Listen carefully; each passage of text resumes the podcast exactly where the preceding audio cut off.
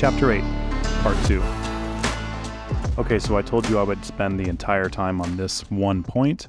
That point is in my book, number five not letting them be a victim to their addiction or condition during treatment. So, why was this so important? Well, I've got a lot to say about this. I hope I will make sense of it and not just ramble endlessly on it. But victimhood is essentially the opposite of success, in my opinion. Everybody can be the victim of something, right?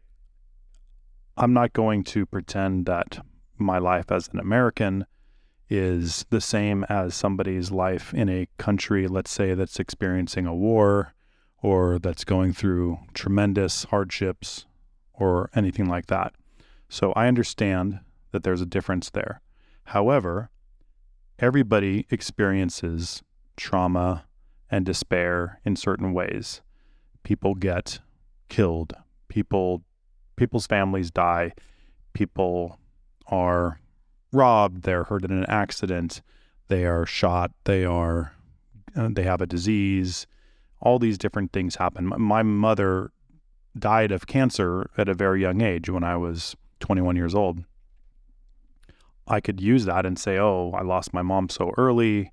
Uh, poor me. You know, I, you, you all get to live with a mom, and I she never met her grandchildren, and this is why I have issues or whatever." There's things that any of us can use that was happened that happened to us as a reason why we are not doing what we could be doing, an excuse when you go to war and you have your legs blown off and you come back, that's a tragic story. And people will feel sorry for you. They'll feel for you. They may even donate. They may even sponsor your foundation, right? They may become involved because they, they want to help you. But nothing is going to make you walk again accept yourself. You have to get up and do the physical therapy. You have to put on those robot legs or whatever they give to you, and you need to work at it. That is the only way out. It doesn't mean that what happened to you was not a tragedy. It means that what happened to you happened, but for you to move on, you must do that yourself. And I think that's why people really how do I put this? They root for that. You know, when I see on TV when I when I watch it a commercial with veterans that are that are walking their kid with their kids in the park with these robot legs on, I I want to cheer for them. Not because I feel sorry for them, it, but because they have overcome their limitations. They chose to pick the route of picking themselves up by their bootstraps and dealing with that issue the best way that they can. Those are the people that we root for, and we are inspired by that. We're inspired by the guy in the wheelchair who anybody else might have said, okay, well, my life is over, or I'm just going to, you know, ride it out from here. And they do great things that no one would have expected, and they're overcoming their limitations. These are the things that, that people are in control of and can change. You have to move the mindset from victim to victor, right? Achieve victory, work on yourself. And so, this is why I get so upset when I hear about people that consider themselves victims in addiction and why that disease model does not resonate with me because it tends to put people into that victim mindset. It's not my fault. I'm the victim of a disease. And there was even one lady that I remember early on in my career who actually had a real story that you could you could argue that it wasn't her fault that she became addicted. And I'll explain because most people think, well, no one put that first, you know, pipe to your mouth. You did that yourself. This lady, as a teenager, was actually held down forcibly and injected with heroin in order to make her addicted. Awful, right? It's tragic. That should never happen to anybody. It's horrible. That person who did that to her, I'd, you know, throw him in the wood chipper. But it happened. However, she kept using that as her excuse as to why she would go back on drugs. And she would get clean and go back and get clean and go back and get clean and go back. She kept saying, It's not my fault. I didn't do this. And I would tell her, It doesn't matter. It doesn't matter how it happened, how it started. You have to choose your decisions from this point forward. You have to choose the way that you're going to live. You can't keep using this as an excuse. And she just never could get over it. And she ended up dying. She never got she never got over it. And so it's it's a mindset that people have to overcome. And this is not just with addiction. This can apply anywhere, but it absolutely applies with addiction. When you resonate with being a victim, you expect people to take care of you instead of you taking care of yourself. And people may think, oh, well, this is going to be nice if I can really play it up how bad it was, the bad, how bad the story was, then I can, you know, be taken care of. And then everything will be good. Life will be good because I don't have to do anything. I just get money. You, you see this happen in the courts all the time, right? You got the ambulance chasing attorney who says, you know, well, Your Honor, my, my client is can't live a, another day of a normal life again because of this accident or whatever. And I know every situation is different, and perhaps the, you know, reason why they're they're in court is a valid reason. It, you know, you never you never know. I'm not anyway. I'm not saying people who who seek damages for something that was done to them are wrong. But what I'm saying is, is that this uh, this idea of victimhood is very pervasive in our culture. In fact, it's being used, and it has been being used for long, long, long time, longer than I've been alive, as a tool politically to help control people. You know, typically, poorer people will be sold a bill of goods by a slick politician. Again, both sides, both sides of the aisle, not not picking a political side, but they'll be sold a bill of goods that hey, you guys have been victimized and I'm here to help save you. I'm here to represent you. I'm going to help you because you can't help yourselves. And these people say, "Great. All right, I, I, I'll take more handouts. I'll take more money. I'll take more whatever you got to give me. Sure, great. You got my vote. What else? What's the other guy going to do? But the problem is, is that if they're not helping themselves, the way to really help someone is to help themselves, isn't it? There's that whole idea of of give a man a fish, he'll eat for a day. Teach a man to fish, he'll eat his entire life.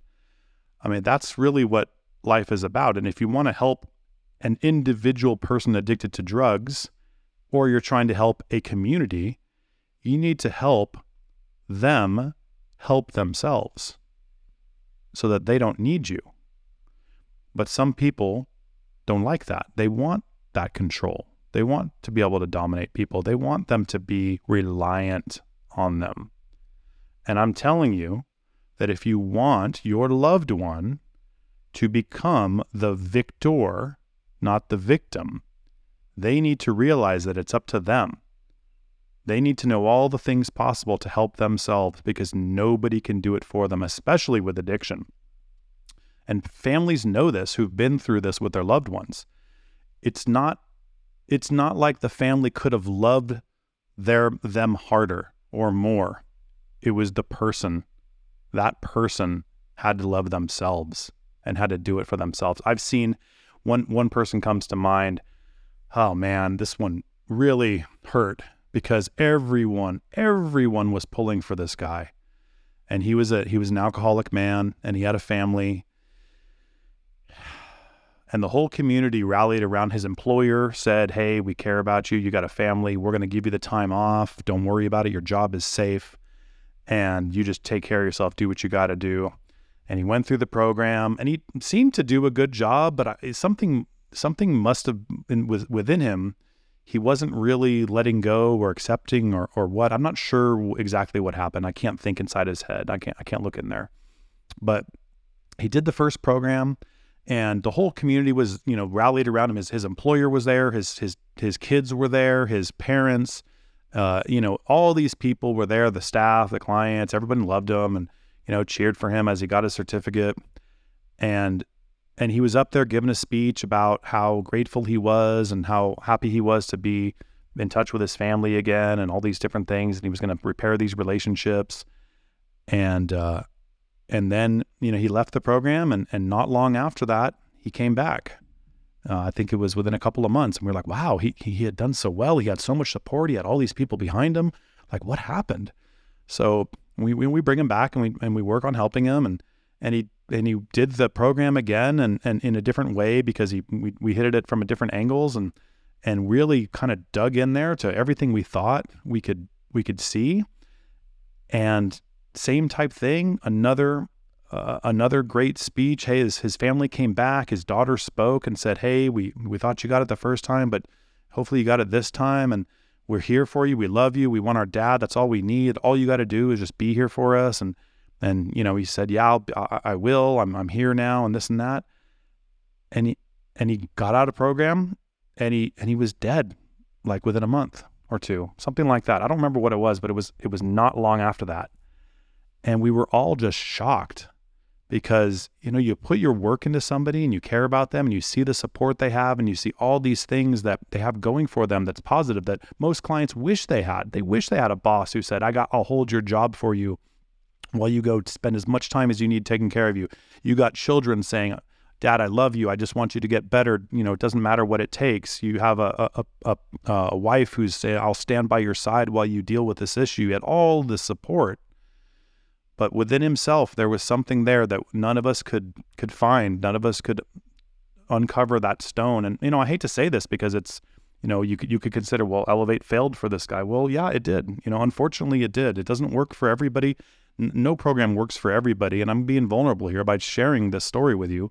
But it it it just really reminded me that uh, it's got to be up to the individual themselves. They have to really believe it in their heart and soul, and not just words, but really know that they have to do what it takes, not being a victim, but become the victor. And they have to move in their mind, in their heart, in their soul from one state to another.